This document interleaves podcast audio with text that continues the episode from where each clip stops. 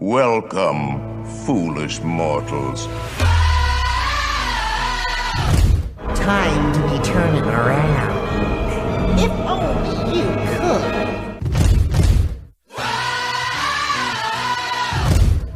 Cause this here's the wildest ride in the wilderness.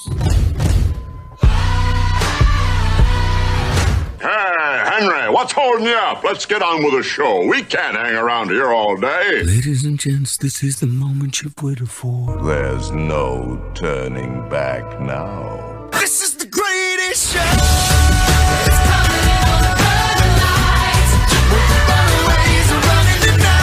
Impossible comes true. It's taking over you. This is the greatest show. Now it's time for the WDW Beyond the Gates podcast with your hosts, Michael Hurley and Gary Aruda.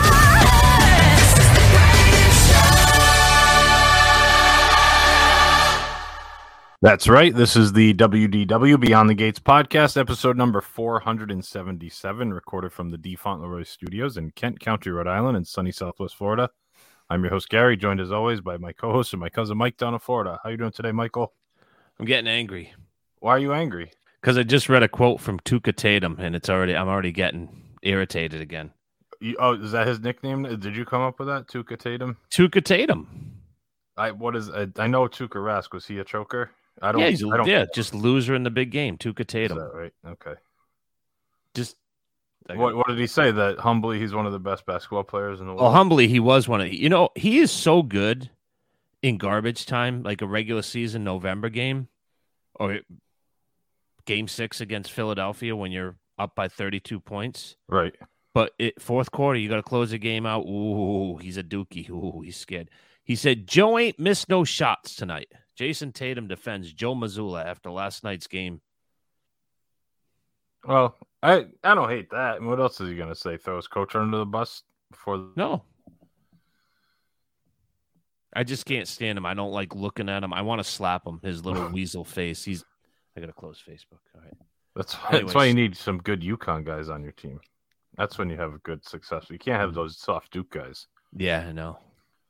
At least the UConn guys have heart parts. Yeah, I know. Like, Yeah, know. yeah. I think we're losing angry New Phil Jr. already. Nope, I'm good. I'm here. Celtics fan or no? You you don't follow? I could care less about basketball. Hockey season's over. We're in the middle of lacrosse. I'm good. Oh, well, we're joined once again by Angry New Phil Jr. Finishing up his Disneyland trip review this week. Pards, what do you think of the PGA Championship? Uh, you know what? I think it was absolutely perfect because the PGA Pro completely took the spotlight away from that LIV fraud. Yeah, my like if you're gonna have a LIV fraud win a major, you how want to fitting be was it for it to be this Yeah. weekend? Yeah, absolutely. Were you thinking the same thing? Yeah, because it was great that that was all anyone wanted to talk about. Right. And then the old, my other takeaway though is that course is awesome Ah, and it looks so difficult. oh my it? god. Did Like you? from- I, I think it might have been. I think it might have been Rahm, either Rahm, Rahm or Scheffler. Yeah, talking about how difficult that place was, and they, they were even talking about members. They said, "I don't care how far you move the tees up. This place is brutal." Yeah, because there's just bunkers everywhere. Like, and they're brutal bunkers, and the greens are all carry. All you can't run up to any green. They're all elevated greens. It's a diabolical kind of place. It was fun to watch, though. I love watching when the course bites back a little bit, and then to have that storyline. Now he's getting all these sponsors exemptions. Imagine he goes on like a little run, makes a couple cuts. That would Did you be see? Did you watch crazy. the last the end when he got up and down to get Yeah. in to to get? They were saying his his caddy was like from Spyglass Hill or one Yeah. of the uh, yeah, spyglass. Yep. Spyglass, right? I mean, that's imagine that. Like all of a sudden you're caddying in the PGA. You figure that you know you're going to be on a plane Friday night heading back, and Well, they said that his whole team had flights booked for 10 a.m. on Saturday. They didn't even like anticipate making the cut. And then he's like in the top 10. Just steady Eddie. I mean, the problem is, like, you can get away with it in that kind of tournament where the course is brutal, but he's got to be like six under to make the cut next week. He's not going out shooting like 69, 69. Maybe he will. I hope he does. It'd be awesome if he makes the cut next week. That would be That was so good. That was be- so that was good right awesome. there. Yeah, That's why we watch that, and you don't watch the LIV. There's no storyline. right. Exactly. Did you watch the golf, Phil? You're a big golf guy, right? Yeah. Nope. Sorry. Ignoring it. I That's love okay. that term, the golf. The golf isn't it stupid? It's so dumb, but that's like with the opiate. Like I've don't you say that I'm gonna go watch the golf? Yeah, I'm gonna go watch the. golf. I'm gonna go downstairs and watch the golf. Is that how you put it? Yeah. That's my grandmother. She was gonna go get her hair made. Right, Same term. You know what else is one uh, that I used the other day? I was we were talking about soda, like how we don't Yeah. like really like to drink soda. But I remember, and it's such a New England thing. My mom would say, "I put a couple cokes on." Do you guys say that? No, like in the fridge to get them cool Yeah. or something. Oh Yeah. no, I've never. And we I think it may have come from like back in the days, like when you had ice boxes, you might have put like something on the block of ice to get it cold. Oh, yeah, she'd like say, "Oh, there's a couple sodas. I put a couple sodas on." Maybe that's just my mom, but I heard a lot of times in New England. That's funny. Mhm. That one. Yeah. Well, on that note, should we take our first break? We got a lot more to talk We've about. got a lot to cover with Angry New Phil Jr. I believe so. All right, we'll All take right. a break and we'll be right back.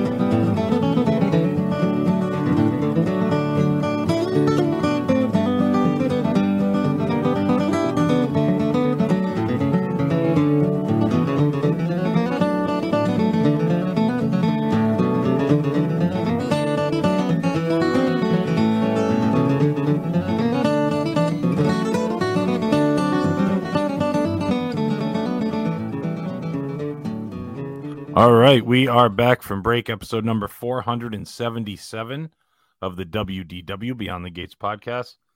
and like I said, this week we are joined once again by Angry New Phil Jr. to talk about his recent trip to Disneyland. Does it still make you laugh? Mike is still laughing at this. That this. name's so dumb, isn't it? it's very stupid. Part two of your Disneyland trip review.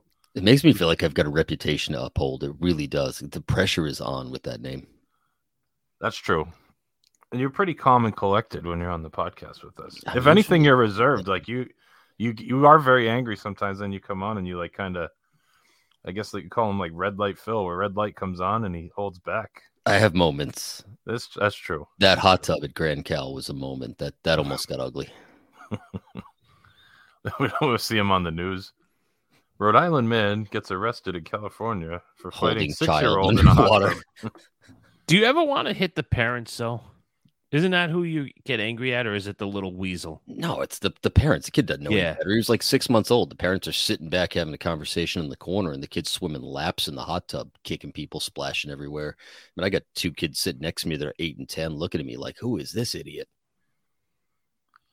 Yeah, I mean that's the thing. It's always the parents. You never get mad at the kid up to a certain age. I don't Get know. over it. I, I don't know. Ten or twelve, you get mad at the kid, but like, yeah, I'm kind of with Mike. I get angry all Get around, but it's still the the parents' fault. well, like, yeah, I guess you can get angry, but I'm saying it's it's definitely the parents' fault to some extent, especially in like crowds where like, uh, I'm on vacation, I don't care. It's like, no, it doesn't work that way. I think that was the only time I came close to losing my temper over the entire vacation, and that's That's pretty good. That is Especially pretty because good. you're with Yeah. the in-laws for that much. Never- does- Yeah, I- So someone said, "How's your a lot of moving parts there. There was a lot of moving parts. You know, I'm used to planning for four, and uh, I like my in-laws are good people. But you know, we walk into this beautiful one bedroom, and like I got all the space. We got the master bedroom, we got the separate bathrooms, the laundry, the couch, the big wraparound table, and everyone goes, "Oh, this is great! Our hotel room's a long walk. We're gonna bring our bathing suits and some extra clothes here, and we can hang out here every day." Like the, Uh, uh, Were they staying at Grand Cala too, or they were no, they, they, in like were a days in? across the street at the Marriott, on the other side of Uh, we could have called the pool police on those Facebook groups. They would have got you would have got a lot of angry emojis on Those that people post. get angry, don't they? Oh, if you even mention like if you even ask in those groups, like, is it okay if my friends come visit and hang out at the pool? Like, no, they have to book a room. My personal favorite is at least 40 times a day someone asking some Facebook aficionado on their Facebook page to remove the 22,000 people between them and the castle during Oh, their yeah. photo shoot. that is a good one. The Facebook groups. so where did we leave off last week? We were trying to figure that out before we got in the show. I think we we basically got through most of your Disneyland uh trip or part of the trip. I think the only thing we bit- left out, um, well, I mean, there were a couple of things that kind of ended off the trip, but I think Mike said, he, Mike, which video did you put on today? Did you put up the DVC Lounge? Uh, we have the DVC Lounge in Tomorrowland. That is correct. That is on your YouTube page. I'm trying to give you a segue here, buddy. Yeah, Yeah, Mike Mike didn't get that. It's a youtube.com slash at WDWBTG. I understood what you were doing. I've give I was giving him a little chance to do it, but he's watching Fox News or something out of the He's corner very of his eye. He doesn't I care. don't watch Fox News. Thank you Oh, I'm sorry. much. I'm done with news. I'm done with Facebook. I'm done with you guys. Yeah, apparently, As I mentioned last this weekend, I'm done with all the negativity. It's a new me. Other That's than fine. Tuukka Tatum yeah, and talking was- to Christian on DirecTV today. Uh, Other than that, I've been fine. you didn't like that. The DirecTV. The we don't garbage disposal feels safer, I can assure you. Oh, and I bet you no, I I take that back. My computer froze this weekend, and I smashed my keyboard. And there it is. The game. I said, "What? Are, what are you smashing?" so much for the negativity. Yeah, I'm so, no, but it's getting that. He kept a straight face for like 45 seconds. Yeah, I'm no. Is it a bad time when the uh, plus symbol comes out and hits you in the head about positivity? Nah, you know what it is? It's the thing that holds the keyboard up. I Oh, those- smash that, and then that falls off. Yeah, that's you know, no like those little legs that hold. They're easy to come off, and you need them. They're very essential. They're they're very essential. Sometimes too, I even try to pull the uh the, the tab off the mouse. Like How's I that go? fingernails in there. well, go easy. You're gonna like disconnect from the show right now if you. No, I won't do anything now. But no, I'm I'm fine. It's everything's good. DirecTV's canceled. Perfect. Um, my computer's not frozen anymore, Not yet. And Any- Tuukka Tatum's in the past. So There we go. And you could go to our YouTube page, youtube.com slash at WDWBTG, and check out the DVC Lounge at Disneyland tomorrow and Tomorrowland. What's it Didn't we called? Like the a problem when Starlight we Lounge? recording live. Didn't I freeze or some or what? Didn't something get disconnected and you saw me like with the camera, but you couldn't hear me and you had to Yeah. carry on? Yeah, that wasn't was- I banging things? yes, that was funny. That was a few weeks ago. You can see me like crawling on the floor, Yeah. smash. I was like doing the play by play of it. I'm like, What? oh, this isn't good. remember He's under the Do table. you? I don't remember exactly what happened. But Something froze or, or like like your camera like tipped over and like I think the camera tipped over. He's I got Mike on all fours, crawling around the floor, throwing chairs. Smashing keyboards. All right. Best part is he- not to go off on a tangent, but uh, our conversation that goes back and forth on the Facebook Messenger at least once every other day. I hear my wife. I'll just break into hysterical laughter. My wife will be like, "What are you idiots talking about now?" She doesn't even ask who it is. She just knows it's that conversation. yeah. Well, Gary, did you say a couple weeks ago that you would take bringing somebody to work? And Oh, my yeah. and my message played over the over your stereo. It just popped up like on the screen. It didn't. It Is didn't it one play of out his early morning messages. It just said I just pooped. You could just see it on the screen on my car. Michael P. Hurley, I just pooped. Thanks, Mike. You're like going out to breakfast. You you're going for like this huge promotion. This guy in a suit's in the front seat. Looks over at your dashboard. Oh, this is going sideways quickly. All right, let's get back on track. How was the lounge compared to so the, the lounge is so we went up there two different days. The first day, my sister in law, who's a local, wanted to see it. So my wife had the kids off. I don't know, doing the speedway or something, and I was like, "All right, let's go up." So you walk into it's kind of cool. The old Mike's still losing it. Yeah. You walk into the old uh, Carousel of Progress building they've got there, and it's weird. There's two separate lines, and one of them is like a meet and greet with Darth Vader. So here I am, like an idiot, because there's a sign that says Starview Lounge, and I'm waiting in line, and the woman asked to see my, I don't know, my Disney Visa card or something. I pull up my DVC card, and she's like, "Oh, you're in the wrong line." It's just this whole other separate line that had no signage. And no one in the line. I'm assuming. No one in the line because there was no one up there. It's like you know eight DVC members at any given point over at Disneyland. So the woman checked us in. Interestingly, they didn't uh, want to see the DVC card. She wanted to scan the QR code at the base of my MDE experience card, which is like in my Apple Wallet, Yeah. which is weird because Disneyland doesn't have those cards. Only Walt Disney World does, but their preferred method to get you checked into the lounge was to scan your pass on your MDE account and app, which goes back to Walt Disney World, which is just a weird kind of disconnect. Yeah, definitely. So that was cool. She let us up. They gave us a little ticket, like a like a raffle ticket. Walked up the stairs. I think I got it all on video going up the stairs. So you walk in and there's a little check-in desk, kind of like they have it at the uh, the Epcot Lounge, and walk in. And I think there were, if you look at the video, like seven people total in the lounge. It was empty. Yeah, weren't many. Yeah. Place It was, was- empty. It was empty. So the second day we went up, there were some more people, but there were still plenty of seats. They weren't, you know, limiting it like they do at Epcot. But you walk in, as you walk down this hallway, there's really cool artwork on the left hand side in the wall.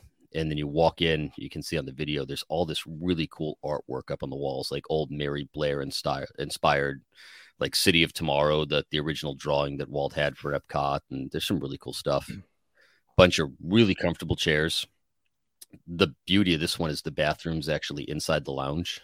Oh, there you go. Into the Epcot Yeah. lounge, you got to go down the stairs all the way around Journey into Imagination, and then around the backside to use the bathrooms. This one's got the bathrooms right there, a couple of Coke freestyle machines. They obviously don't get a lot of people because they weren't handing out snacks like they do at Epcot, like it's solid gold pieces of eight from some Spanish treasure galleon. They just had a basket full of snacks. The other cool thing, it was closed the first day, but open the second day, is you can go through double doors out to a walkway that goes around the whole outside of the old building. And there's tables set up, and you can just hang out on the walkway outside the DVC lounge and look nice down on the park, which is really cool. It's like, you know, you're looking down into Star Wars, you're looking down at the Autopia, you can see the monorail go by up in the corner. So, really cool place to hang out outside heads and tails, just quality wise and, and comfort wise, and people, the bathrooms inside, the outside walkway.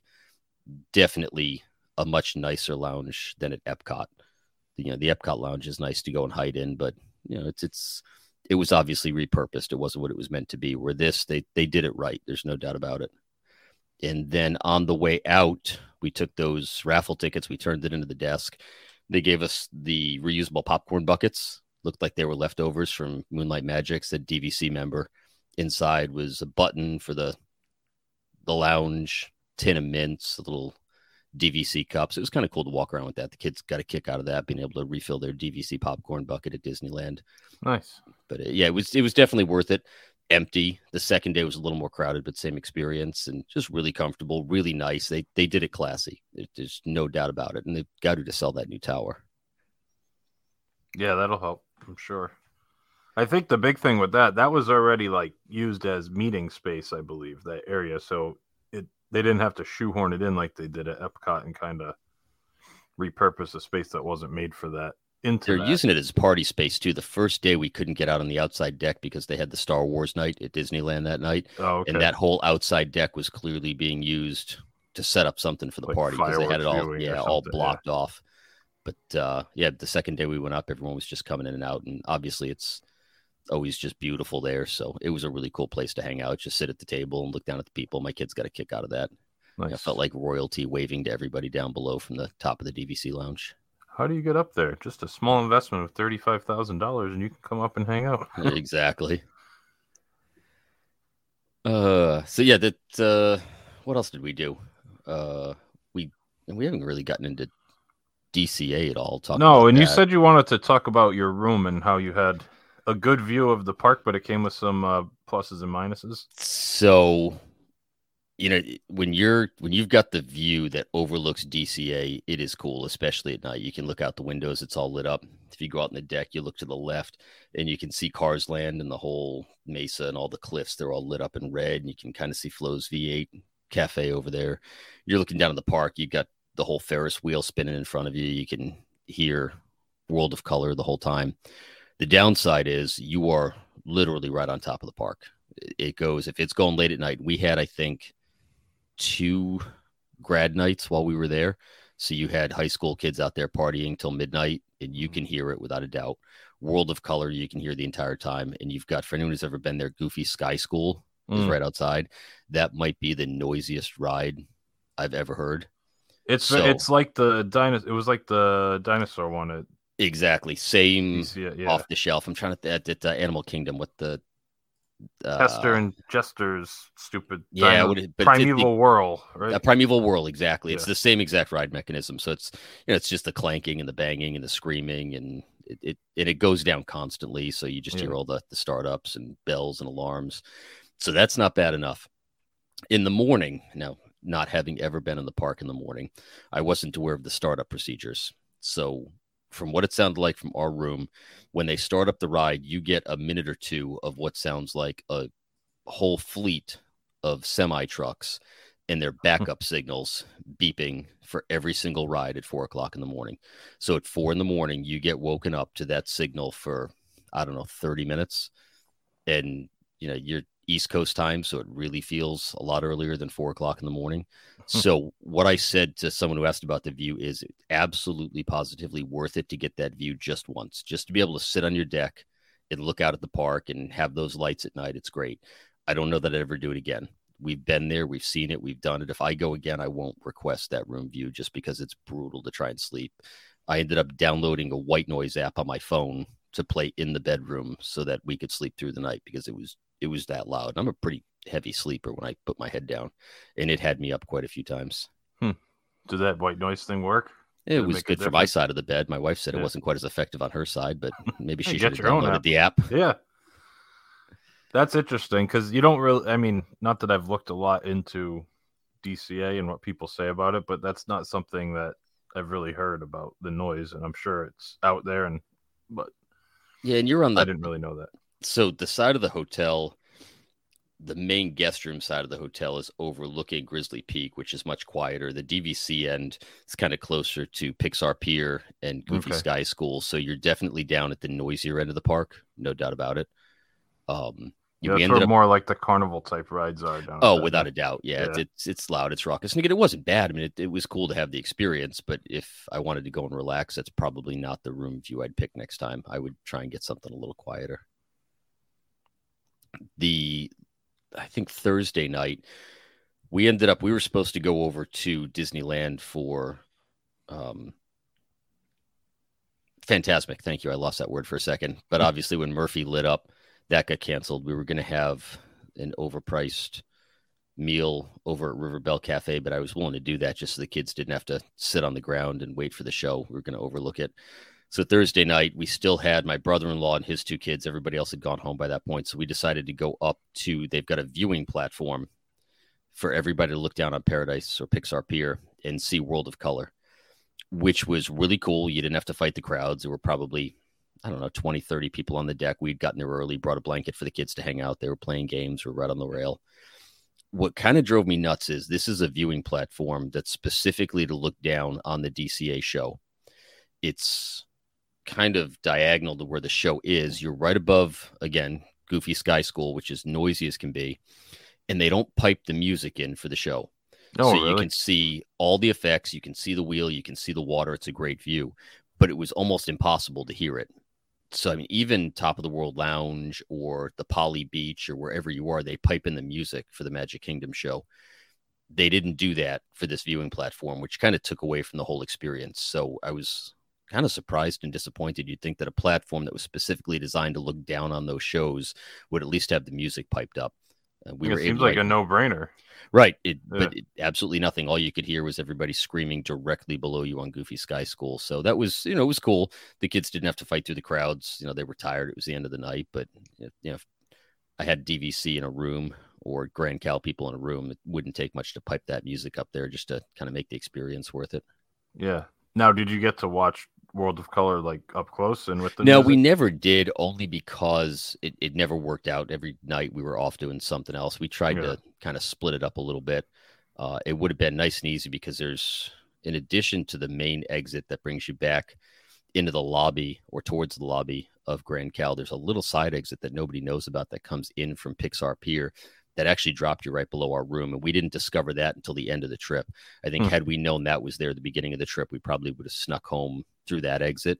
But I'm just not big on getting stuck in the the evening crowds. I mean, even when we're at Walt Disney World, we typically stay at least one of our trips around Seven Seas Lagoon. We've made it a habit now to get out just as the fireworks are about to start and get on the boats.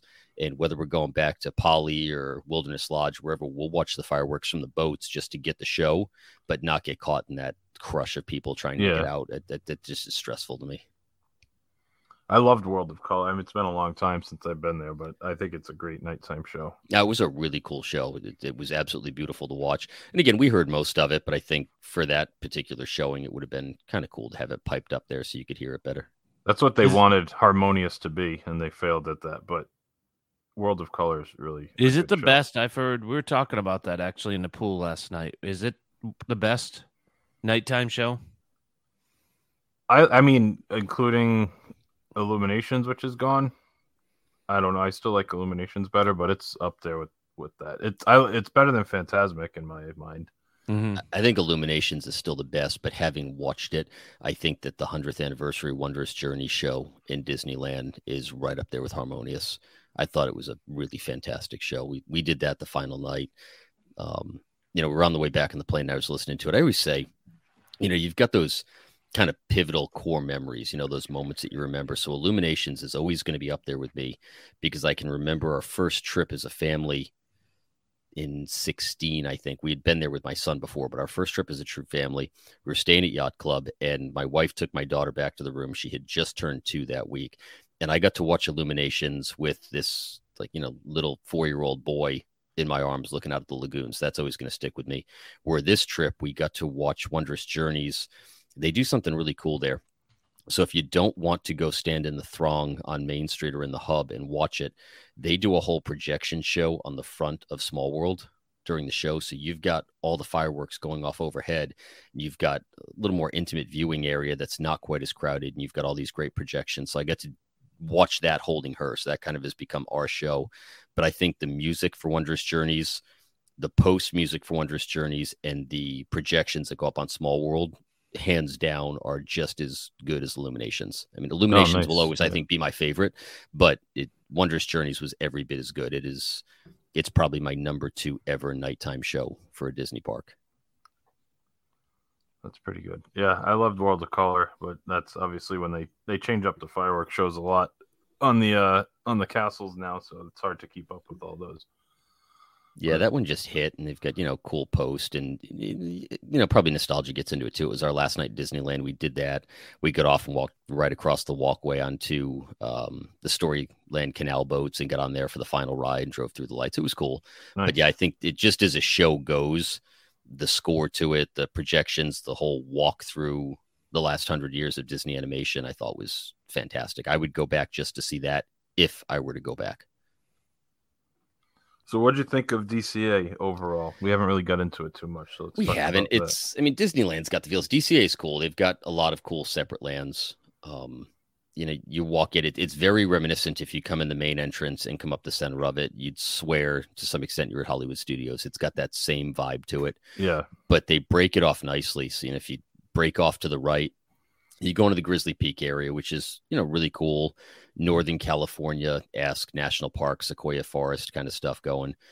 Decent food. We went on the their version of the River Rapids there, which is the same ride vehicle as you've got in Animal Kingdom.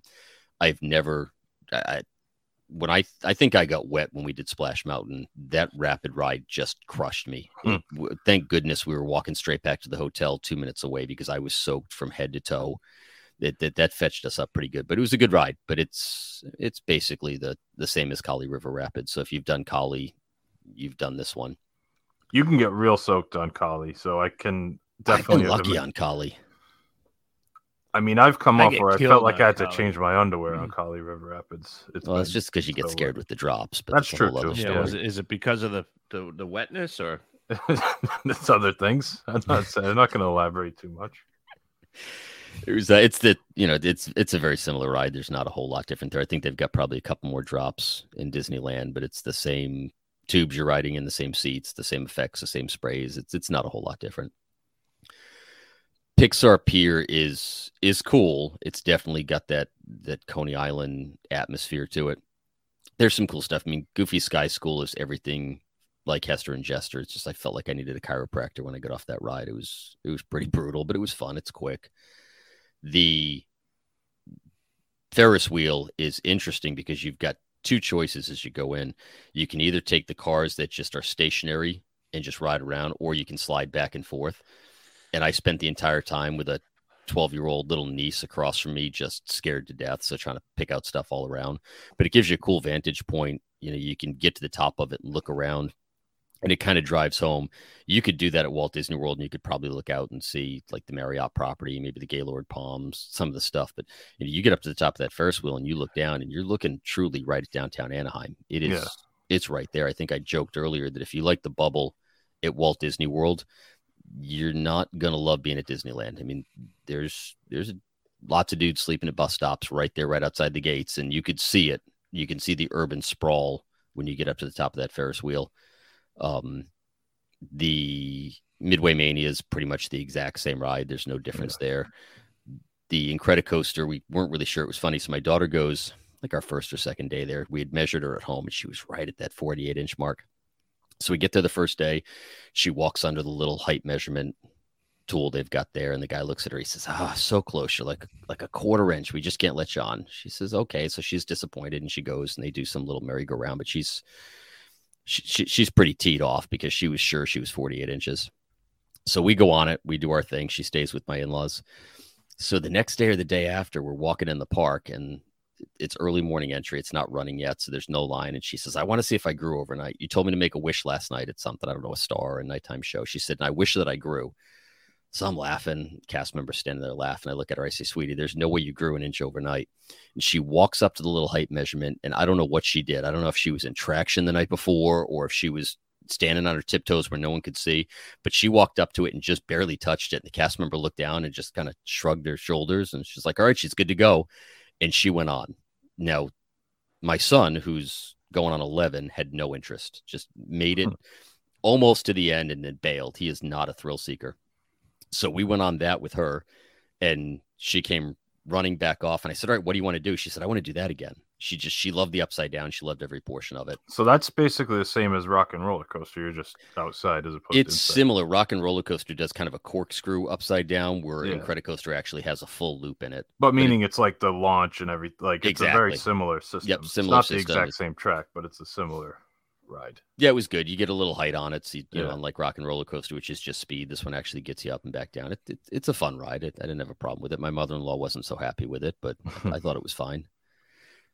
So we left there, and the park was just about to open. And as I mentioned last week, that extra half hour at Disneyland is just pivotal because you have so few people in the park. So we decided we're going to run over. We're going to do web slingers. So when web slingers, by the way, is just super cool. Uh, probably my favorite interactive ride that I've been on so far. Um, in the ride vehicles, the screens in front of you it works really well. We had a good time with that one. I think we did it probably three or four times. We kept hitting it at the the early morning before rope drop.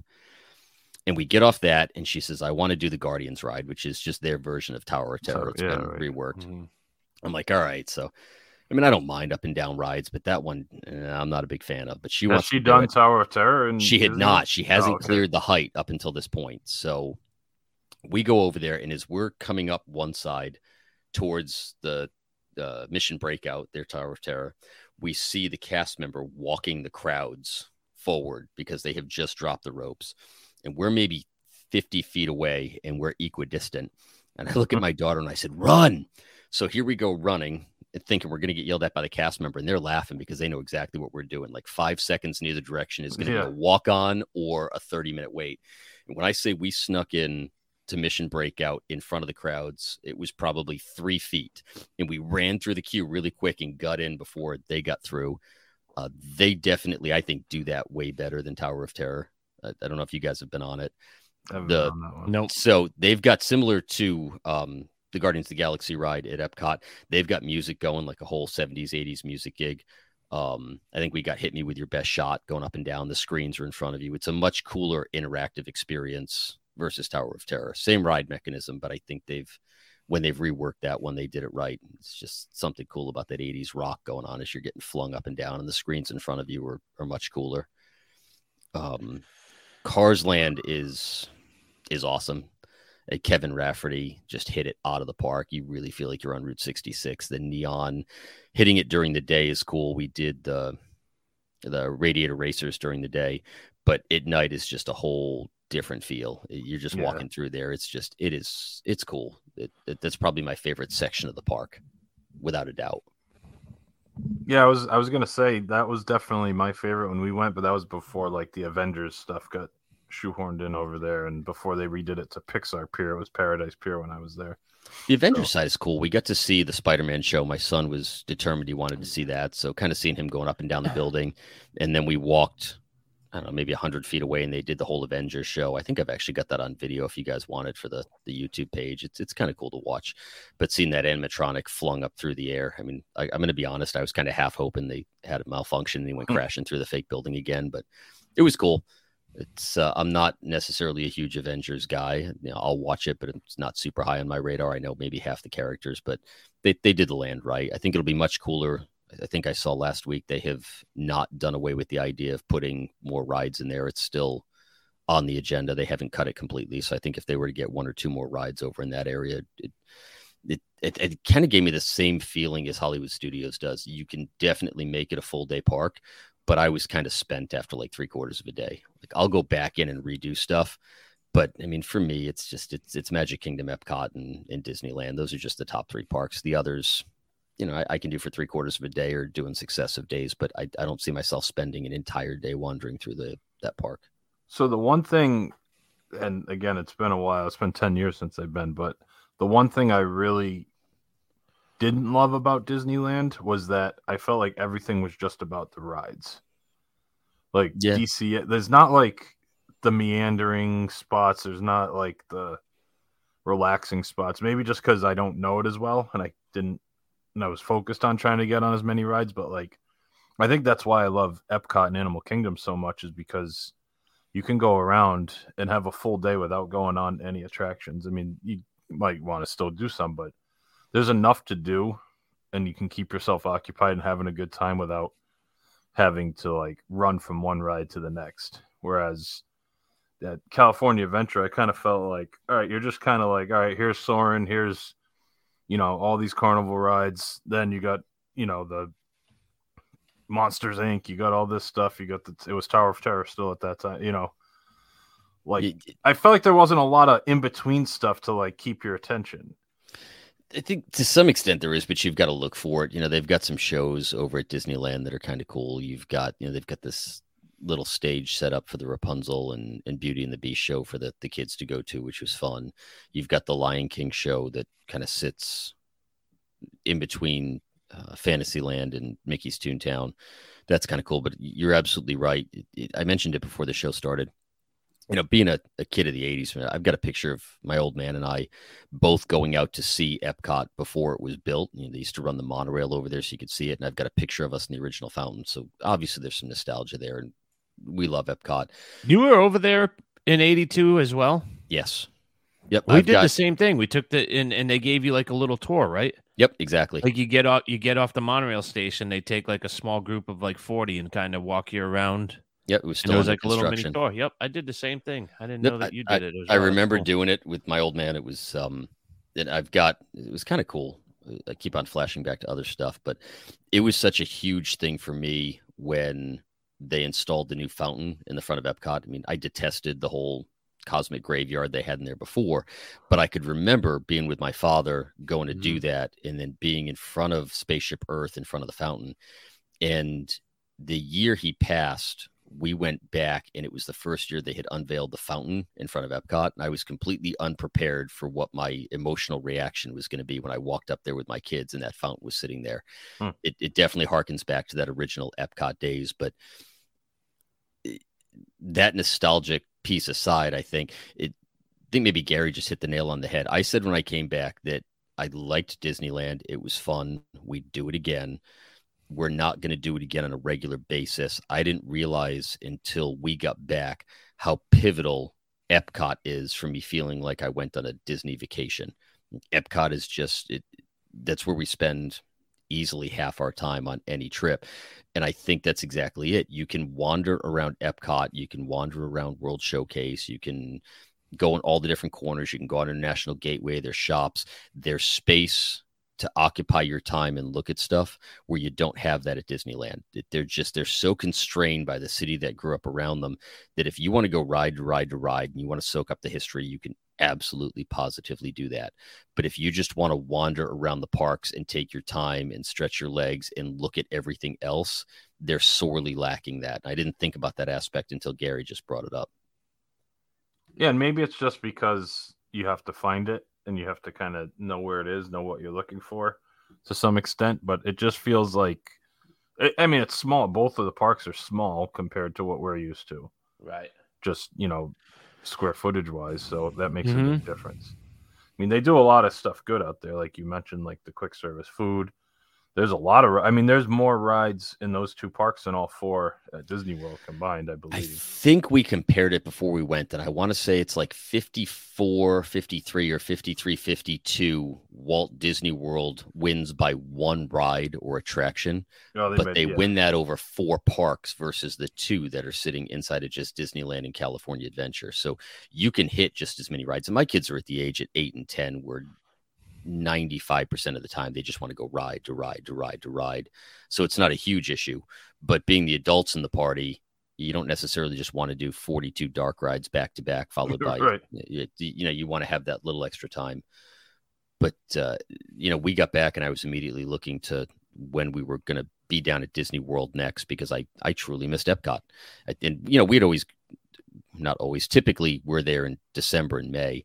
And that May Epcot trip, we always stay on the Crescent Lake side, either at Yacht Club or Beach Club or Boardwalk. And you've got the Flower and Garden Festival and you've got the food, and it's nice and warm down there, and the kids are swimming a whole lot. Where California, while we were there, was like mid 60s to low 70s the entire time. We didn't get a ton of pool time. We didn't have the flowering garden. We didn't have that walk back and forth to Epcot every night, which we usually do. So it was a little weird to make that transition and feel like you were missing those parts. Yeah, I definitely can understand that mentality of it for sure. That makes sense to me. What uh what other highlights of just the trip in general? There were I mean, just some cool parts overall. And you know, we talked about just the history of walking down Main Street. You know, we had some some good meals. I think that the thing that I took away was, and I expected it, but the history of it, no matter where you look, there's something. It doesn't matter if you're in one of the Main Street restaurants and you look up and there's just pictures of Walt that are signed by Walt all over the place. If you're in Adventureland and you're sitting in front of the tiki room, that's truly Rolly Crump's tiki room. You know, mm-hmm. the whole the, the the statues out front are Raleigh Crump statues. Their Jungle Cruise has you know multiple levels in the queue. Our the recording we've gotten our queue is much better, but you know their approach to everything definitely harkens back to that whole 1950s having to cram stuff in a small space, and it's a lot of original ideas. Um, you know their customer service was superb at Grand Cal. I can't complain about that one bit. The the crowds, I don't know if I mentioned it last week, are just different. You, know, you get inside of Walt Disney World and everybody is there. It's truly a resort. It's an all encompassing everything where there's definitely more of a, a locals vibe to Disneyland. There's a lot of people there. You can see the people that are coming for the day that are there just to visit Disneyland, whether they're staying on site or off site. Yeah, you told there me that Guido told you to get off his bench, right? Uh, yeah, the, the guys stake out these spots. I mean, they, they've got literal like people in motorcycle gang type jackets that take over these little corners and these benches because they've got these locals Disneyland clubs that wear their club colors on their jean jackets and stake out the corner of the park because that's where they hang out all day. That that's the honest to God truth. I've never seen that at Walt Disney World. yeah, once. that's not really true. It's just the vloggers there. um At Walt, yeah, it's yeah, it's probably like completely inverse. Where like at Walt Disney World, it's ninety percent vacationers, ten percent locals, and it's probably vice versa at Disneyland. yeah, you can see at the end of the day, you know, they all start coming in, or as we got closer to the weekend, they started coming in. Now, granted, a lot of that was offset by the fact that we had those grad nights where they sell a park hopper ticket to those kids, so they're there during the day and then into the night. But it's it's just it, it's not a bad feel. It's just a very different feel Yeah. for what you're used to seeing. What days were you there? I don't So need a date, but we- just like the day itself. So our days inside the park, I booked Yep. Monday through Friday. I had been warned that during the weekend it gets crazy with locals. So even though we were there on the weekends, we kept that confined to the resort, and we just did our park days Monday through Friday. so what what were the crowds like? What would you compare them to? Probably not crazy, like you know, holiday Walt Disney World. I thought it was definitely crowded. They've got pinch points the same as we do, where you know you can get to parts of the park that open right up and you're in good shape, and then you come like between uh, Star Tours and Buzz Lightyear. I would compare that almost to like where the Aladdin ride is in Adventureland at Walt Disney World. It just narrows down and it's shoulder to shoulder. I know my sister in law, again, she grew up in the park. They're local. She's got, you know, a top level magic key. She said that in her opinion, the crowds that week were right out of control. She said it's just never as busy as that is. And I still wouldn't equate it to what I've seen at Walt Disney World. So a lot of times we'll go like that second to third week of Christmas. We try and get in like the fourth or fifth of December and spend 10 to 12 days. And you can tell as you get closer to Christmas at Walt Disney World, those crowds are just slowly ramping up until at the very end of that trip, when we leave somewhere between the 12th and the 14th, it's mobbed. It's not that crazy. It's not no matter where you go, there's a wall of people. But you could definitely feel how many people were in that park that week. There's- So you know, give had- me give me like wait times. Like small world. Give me small Small world. World's the same as it is with us. I don't think I saw Small World go over 30 minutes at any time. The I've dark seen rides, small world like over an hour though, like during the Disneyland? 50th. No, no, at Oh, the oh, Magic at ours, Kingdom, yeah. like during the 50th anniversary. Like like you said, I've always seen it.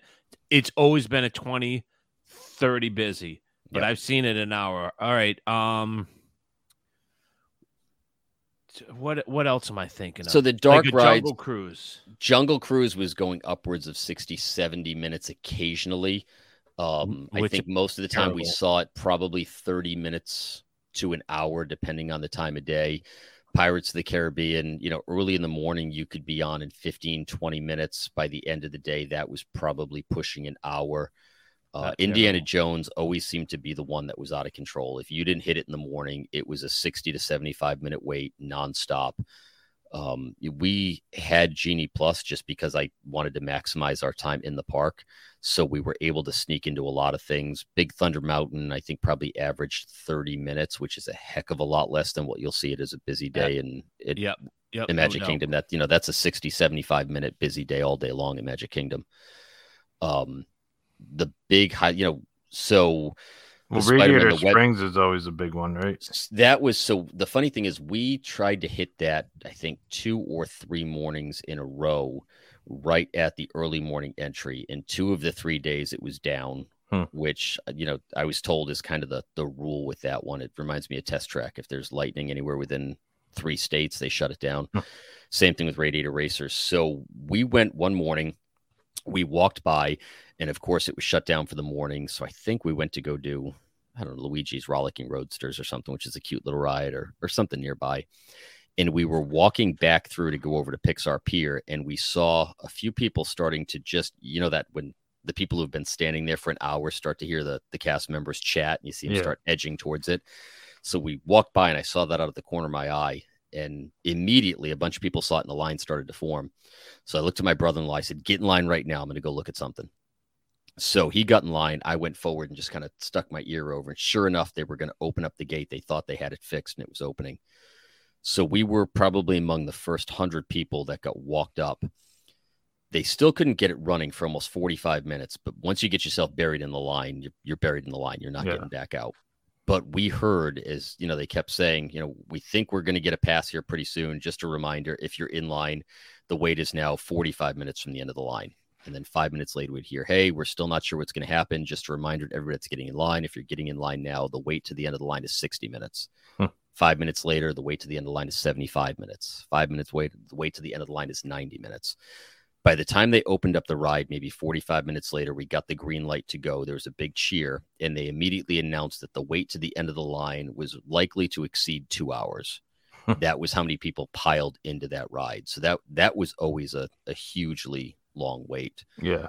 Um, and I'm trying to think of what else was always the the web slingers was over an hour. If you didn't hit it first thing in the morning, you were waiting an hour for that ride. Guaranteed. That's just what it was. I did, however, we went on that ride one night. You guys will like this. And the girl, it's myself, my father in law, and my son. And there's this girl that's on the ride with us, and she goes out and she takes the 3D glasses and she flips them up over the top of her head. I'm not paying much attention. It's okay. She walks past the first bin. We throw away our 3D glasses, and I'm thinking eh, she probably didn't realize she flipped them on her head. And then we walk past the second one, and she looks at it, and you see her glance up, and she keeps on walking. And we get to the end of the ride, and the cast member says, "Excuse me, ma'am, you're, you're going to have to turn in those 3D glasses." She says, "What do you mean?" He says, "You need to give the 3D glasses back." She says, "You mean I don't get to keep them?" And he says, "No, ma'am, you don't. You don't get to keep the 3D glasses." My son, who's 10, says, "Whoever gets to keep the 3D glasses." And, she, And he wa- just like, kept- why would you even want them? It's not Where- like where you're are you gonna watching use them in 3D the movies at home. Yeah, right. I don't know. Well, I mean, I did read today that taking away the giant pencils at Woody's Barbecue Roundup, the, the big four foot long giant pencils, Because to sign your buffoons were stealing those. buffoons were stealing them. Of Yeah, they were they were disappearing too fast. Sure, so why not? I pay a I'm lot sure of money people to are- come here. You know she was going to eBay those for 25 bucks somewhere. Web slingers 3D glasses. It was bound to happen. But, you know, my 10 year old son just shook his head. Like, yeah, some people are just different, kid. Yeah, exactly. But I mean, overall, we hit everything that we wanted to see multiple times. Five days was more than enough time to do the parks. And that includes probably a two plus hour break every afternoon, going back to the pool or going up to the room and relaxing. We didn't go super late every night. There were a couple of nights that went late. I think our last night was going till midnight, but my kids were just done by that point. So I think if, if you really wanted to hit those parks hard and you were willing to get up first thing in the morning, you were willing to go right through the day, you could hit everything you needed to see in both those parks in probably three days. You know, we did it in five, and you know we rode some rides four or five times. Okay, so that's interesting. So you said you could do it in three days. So would you recommend a four day, four to five day pass just to be on the safe side? I think so. I think or if you wanted, to, it again, would you would you go down to a three or four? I'd probably still stick at five, but only because if I'm going to fly all the way to the West Coast and take the time to go there, I'm going to want to stretch out that trip. You know, we spent our first day and a half in Burbank with my in laws. And frankly, if, you know, if I didn't have to see Burbank again, it would be okay with me. It, there's just, I'm not that guy. You know, the Hollywood sign doesn't excite me. It was cool to see Griffith Park once. It was cool to see Travel Town. It was cool to see the original merry-go-round. But if I go all the way to the West Coast to Anaheim or LA, I'm going for Disneyland. And I'm not going to make that long of a flight to stay there for three days. I think that if you're going to be staying right there, this is just me. I don't go just to stick at the resorts with little kids. So if I'm going to fly all the way six hours in one direction and six hours in another and deal with the jet lag, you might as well do the five day pass. But you could easily pull it off in three. Four would give you time to double up on the things you wanted to do again, especially staying on site with that 30 minute early morning. You can crush so much with those 30 minutes. All right, so let me ask you another question. So I love California, as does my wife. We love sight- sightseeing. So if we were to go out there and we're going to do probably seven to 10 days and maybe do like Santa Barbara, San Diego, a few other things. If we wanted to stay at Grand Cal or Disneyland, if we were to do a four day pass, would that give us enough resort time? Because we don't go out there enough. So we definitely want to do the parks, but we don't do rope drop to midnight. So would we be able to get along seeing everything in Do you want to see absolutely everything? I mean, not every everything, but I'd like to see ninety percent. Could we, running with just two adults, three to four days, I think you could do it with no problem. and we'd still be able to have like our resort time where we I take a so. nap and hang out by the pool. I mean, keep in mind that I was dragging 10 people along for the first Right, three right. days and then two little kids for the final. Look, actually, four little kids for one of them and then two little kids for the final one. That, you know, that kicks your plans out pretty hard. You, get Sounds like you'd have to get up though. I, I think if it were just Mike and Susie, I think three to four days, two adults wandering Yep. the park, hitting what they wanted to do. I don't think they'd have any problem whatsoever hitting everything they wanted to hit, see everything they want to see, and still have plenty of time to have good dinners at Napa Rose and Because we're not pool. we're not rope drop people, but with the proximity to the parks, we would love to just rope drop, you know, for four or five hours, get back at around noon, and then spend, you know, a few hours at the resorts, maybe go back early evening and then come back and have a nice dinner. Well, I think You're saying that's too- doable. Yeah, especially you know, think about the time change. You guys come across from the East Coast. You spend your first three or four days there. Your internal clock at 4 a.m. is still going to think that it's 7 a.m. Yeah, So that's true. I, I think if you do that early, you're going to be up anyway, and the two of you can easily grab something, walk into the park, and crush a bit early on because you're not going to have adjusted. I think if you front load that trip, I don't think you'll have any problem in three or four days seeing everything you need to see there, and then go explore the rest of the state. No, was it worth it? Because you know everybody says that a resort is just a pillow to lay your head on. Was it still worth it to do it up and stay at Grand Cal? I think so. I think that just looking at the experience that my in-laws had directly off property. Now their walk to the front gate was probably equidistant to ours just because of the way that Harbor Boulevard or wherever they were was set up. You still at the end of the day or even midday, if you're leaving California Adventure Disneyland, you walk right back into your hotel and you're there. There's no walking through traffic, going back to your hotel, doing your thing especially Grand Cal, that access into the park is silly easy. I think I posted some pictures. I stood in one place and took a picture towards Grand California in the entrance and another picture towards the park. You walk through the lobby and you go through your own little dedicated security line, which moves really quick, even with regular bag checks. Yeah, I think you did a couple Facebook lives on our page. It, it's immediate. You walk through the lobby through one little hallway, and you're literally in the park. I mean, if you think that the access from Bay Lake Tower to Magic Kingdom is easy, that's a hike compared to walking out of your actual hotel. As you're walking through downtown Disney, coming back from the parks, you're looking up at the hotel. It is right there. And if you're going into California Adventure, you're walking through a 60 foot long covered causeway and you're in the park. It's it. That's it. You're there. no, are you almost close? Are you close enough where if, if you're a DCA and you need a bathroom break, would you go back to your resort? Is Uh, it that close? You're talking to the wrong guy because I'm very particular about where I Hmm. tend to do my business. But yeah, I think for the Oh, so you'll part, take a monorail back to the Polynesian to do your business. mm, pretty close. Okay. yeah. But yeah, I think without a doubt, it's even if you're on the far side, it's maybe 10 minutes back to your room. It's it's really that close. Yeah, I don't think you could really. Gra- I mean, you've been there, Mike, but and I'm just trying to remember back. The parks are so much smaller that it's you could get Yeah. from one side to the other pretty quick, and you're like, oh crap, I'm already, you know, all the way around. Whereas, like Epcot, if you're in if you're in Mexico and you want to go the long way into France or something, that's well, a if you're in Mexico and you got to go, you're not going back to Swan Dolphin. No, I got you. Right. I'll put it this way: if you are in France hmm and you need to walk back to Yacht Club, that's that's probably the biggest distance you're going to cover.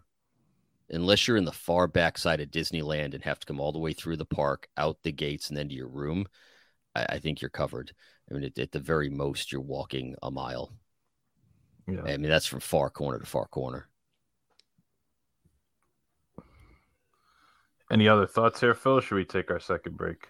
I think yeah, just I mean the what I came back with was that I loved it. It was definitely worth the trip. We would probably do it again, but this is going to be an every 5 6 year trip for us.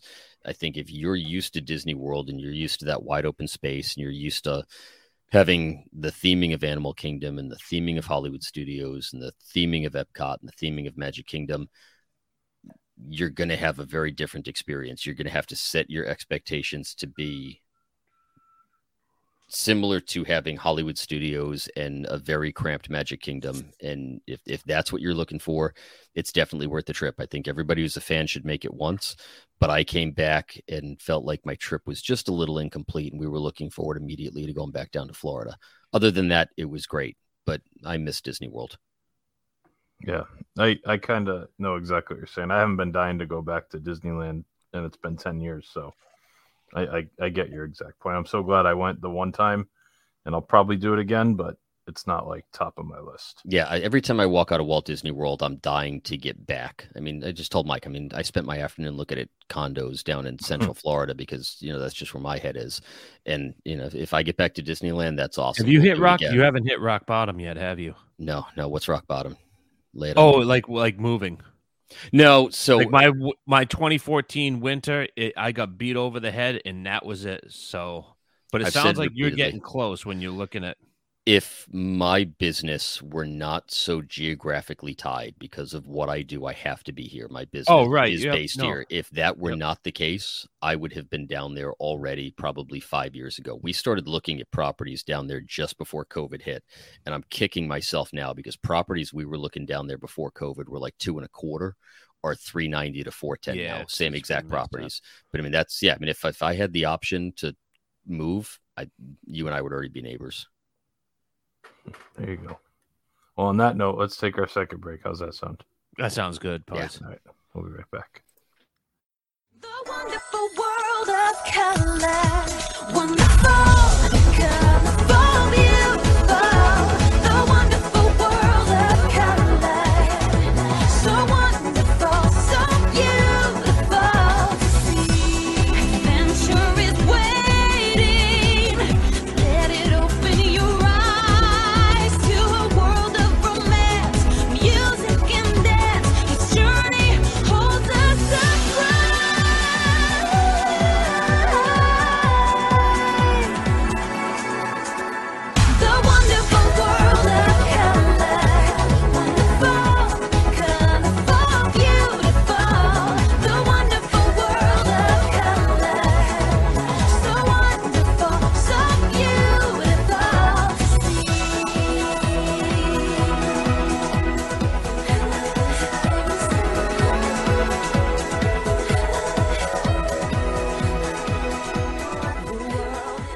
right, we are back from break. Episode number 477 of the WDW Beyond the Gates podcast is in the books. We're joined by not so angry New Phil Jr. Not too angry this week.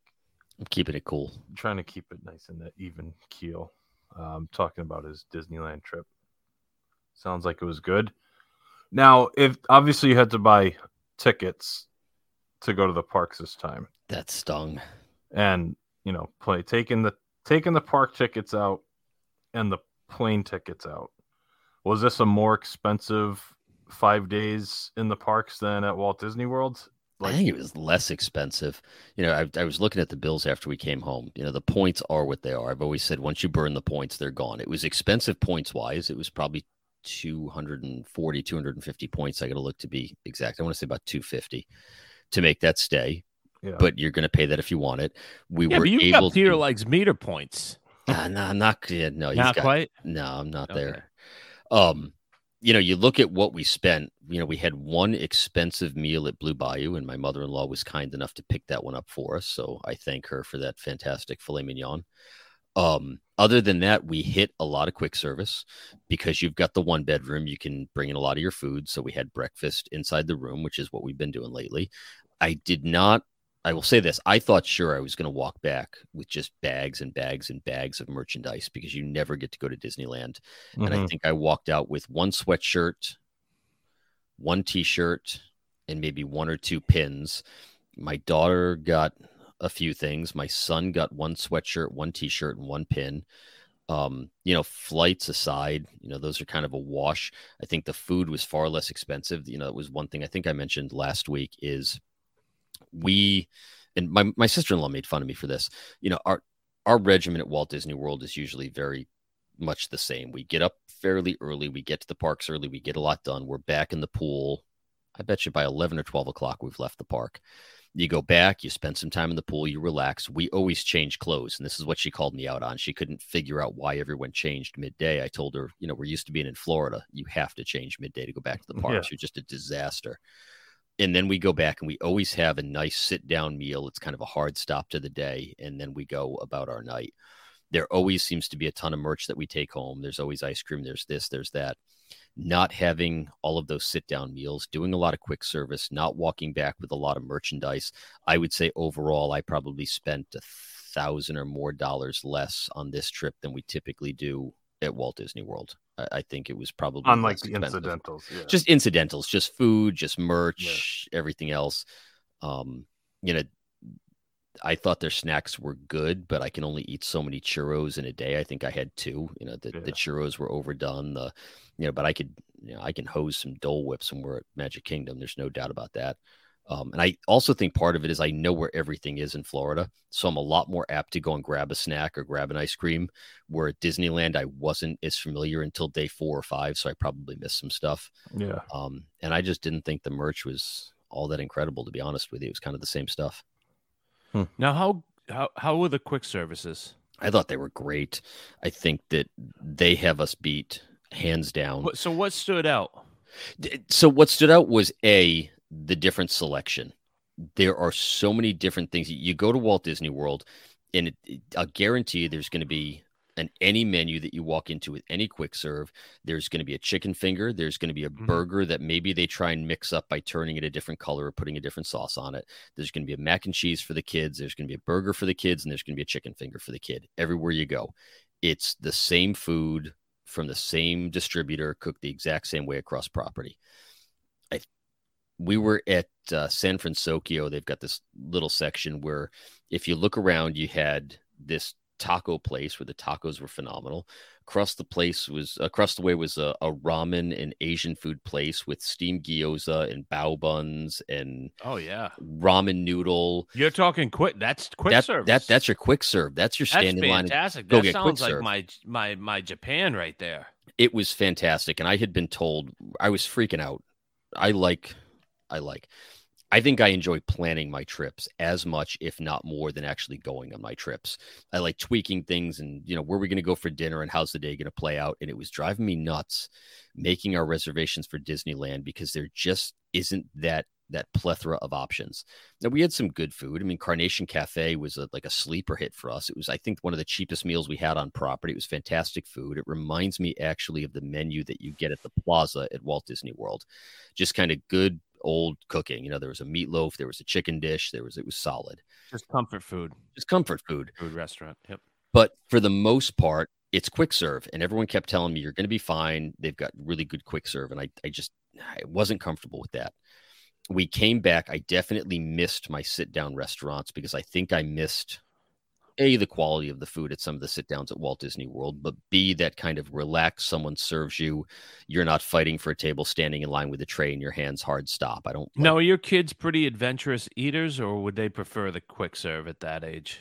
Tuesday or Thursday. What they eat today, they might think is poison by Tuesday. You know, their their taste changed. They're little enough, but uh, you know, you can usually get them to be fairly adventurous, but they're always going to default to mac and cheese when given the choice. Yep. Um, so I definitely missed the sit down restaurants. Just we are so spoiled at Walt Disney World between the resorts Oh my god. how many sit down restaurants there are. But I didn't have any bad meals while I was there. I had a couple of mediocre meals where it was kind of quick service standard fare because that's what everybody wanted. Now, are their breakfasts very similar with the with the platters and the? we were supposed to eggs out of the do a um a character breakfast one morning and I ended up canceling it because the kids wanted to do other stuff. I don't think we had a breakfast in the parks while we were there or at the hotels to be perfectly honest with you. We had everything in the one bedroom we cooked it up. I don't remember seeing like the Mickey waffle scrambled eggs platter that you get at every quick serve at Walt Disney World.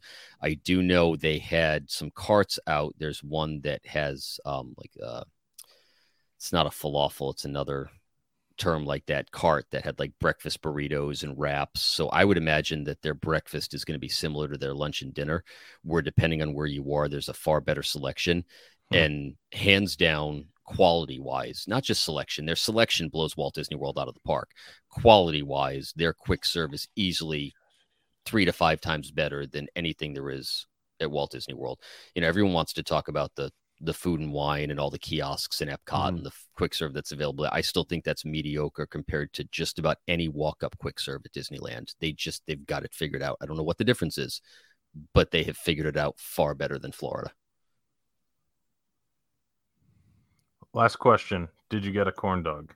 The kids got corn dogs. I took one bite. I, I had to say that I ate it, but it, it was it was a corn dog. Yeah, I had. uh, I remember it being decent. I like corn dogs, and I remember it being pretty good out there. It's it certainly tasted like regular cornmeal, and it was solid. You know, it wasn't some Yeah. microwavable crap. They That's were, what they were good hand dipped corn Yeah. dogs. yeah, But yeah, I mean, you know, even that, you know, walk up corn dog, it's a hand dipped corn dog. You walk up to the popcorn parts, it's a you know roasty toasty that's doing it. They've just, I think that they have maybe because it's a local crowd and because the locals are so much more capable of maybe that's it.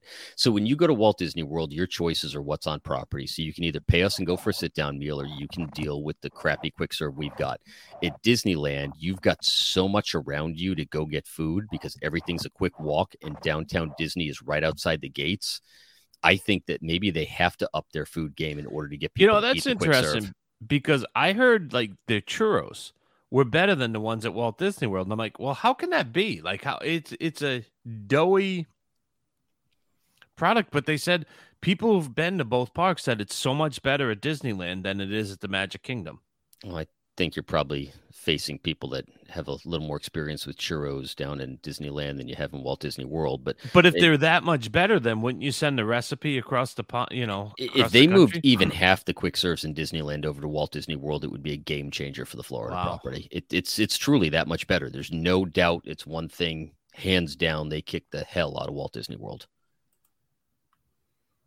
Maybe they don't want to cannibalize the uh the sit downs at I, I think Disney you, World. you don't have any options on property. Yeah. When, you're in Florida, how difficult is it for you to either get over to Disney Springs or get in your car, or if you flew there, like most of the people do, and don't want to go back to your offsite property, or you're stuck on property, what are you going to do but eat the crappy cheeseburger? Right. You have no other options. Versus Disneyland, where you can walk five minutes off and there are restaurants surrounding the entire park, better restaurants. I, maybe they have to up their game. Yeah. It's probably survival. All right. I think that's going to do it for this this week. Phil, we appreciate you coming on and talking about Disneyland. Love hearing about it. Actually makes me kind of want to go back. I'm I'm ready. Yeah, you were sending me rack rates today. I'm You're ready. You ready to go? No, not yet. Okay. Soon. I gotta I gotta walk a reservation for seven and a half years before I'm ready to go. Just keep pushing Six it weeks. down. Yeah. Did I tell you guys I scored Old Key West for December? I just kept stalking the site. Oh really? There was Why is nothing Old Key. West hard for December? That first week of December, we hit that seven month mark. I mean, we were booked at Poly, which is our home resort, but we wanted the bigger rooms somewhere. And I had, I mean, I was looking anywhere that had one bedrooms. Um, the only availability was, I think, Animal Kingdom, and there was some at Saratoga. Hmm. And it just beginning of December was just barren. And finally, something opened up at least at Old Key West where I could get a full week in a one bedroom. That first week of December is going to be busy. I I know it's typically a busy DVC week, but I'd never seen that few rooms available at seven months. It's interesting. Well, that's gonna we'll, we'll wrap it up there. We All right. do have our YouTube page where you put up the uh the DVC lounge video today. We'll put Angry New Phil Jr.'s uh, one bedroom. coming up soon. Yep. youtube.com slash at WDWBTG, Facebook, Instagram, and Twitter at WDWBTG. Our Facebook group is WDW Beyond the Gates Podcast Family. You can download us wherever you find podcasts. WDWBTG.com is the website. You can email us info at WDWBTG.com, Mike at WDWBTG.com, and Gary at WDWBTG.com. Once again, Phil, thank you for joining us. We appreciate it. Sounds like you had a pretty good trip. Yeah, it was a good trip. Mike, any other thoughts? No, it looks like you have the meat sweats or something. You, you I don't know. I just I got I played golf yesterday, so I got a little color. Yeah, you got like the, you keep wi- like wiping your forehead like you just Is that did color couple supposed to be green? You don't look good. no, I'm fine. I'm you in the- okay? All right. Yeah, Yeah, I you feel keep good. wiping your, you know. maybe it's just the lighting in here or something. Oh yeah, He, he is something, trying to close down this show pretty fast, Mike. Maybe we need. To I mean, it's been go. an Yeah, hour no, and no. I 13 mean, he was done 20 minutes ago. Yeah, I want I to mean, wrap it up. I gotta got keep the it bra- under, he's- onto a yeah, tight he's hour. wiping it. He looks like Rodney Dangerfield. Hey, he I keeps got like no pulling out, keeps pulling out the handkerchief and wiping his eyebrows. Yeah. All right. That's going to do it for episode number 477 of the WDW Beyond the Gates podcast. For our guest, Angry New Phil Jr., and for my co host, Mike, my name is Gary. Thanks so much for listening, and we'll talk to you again next week. Now it's time to say goodbye to all our company. M-I-C See you real soon. K-E-Y why? Why? Because we like you. M-O-U.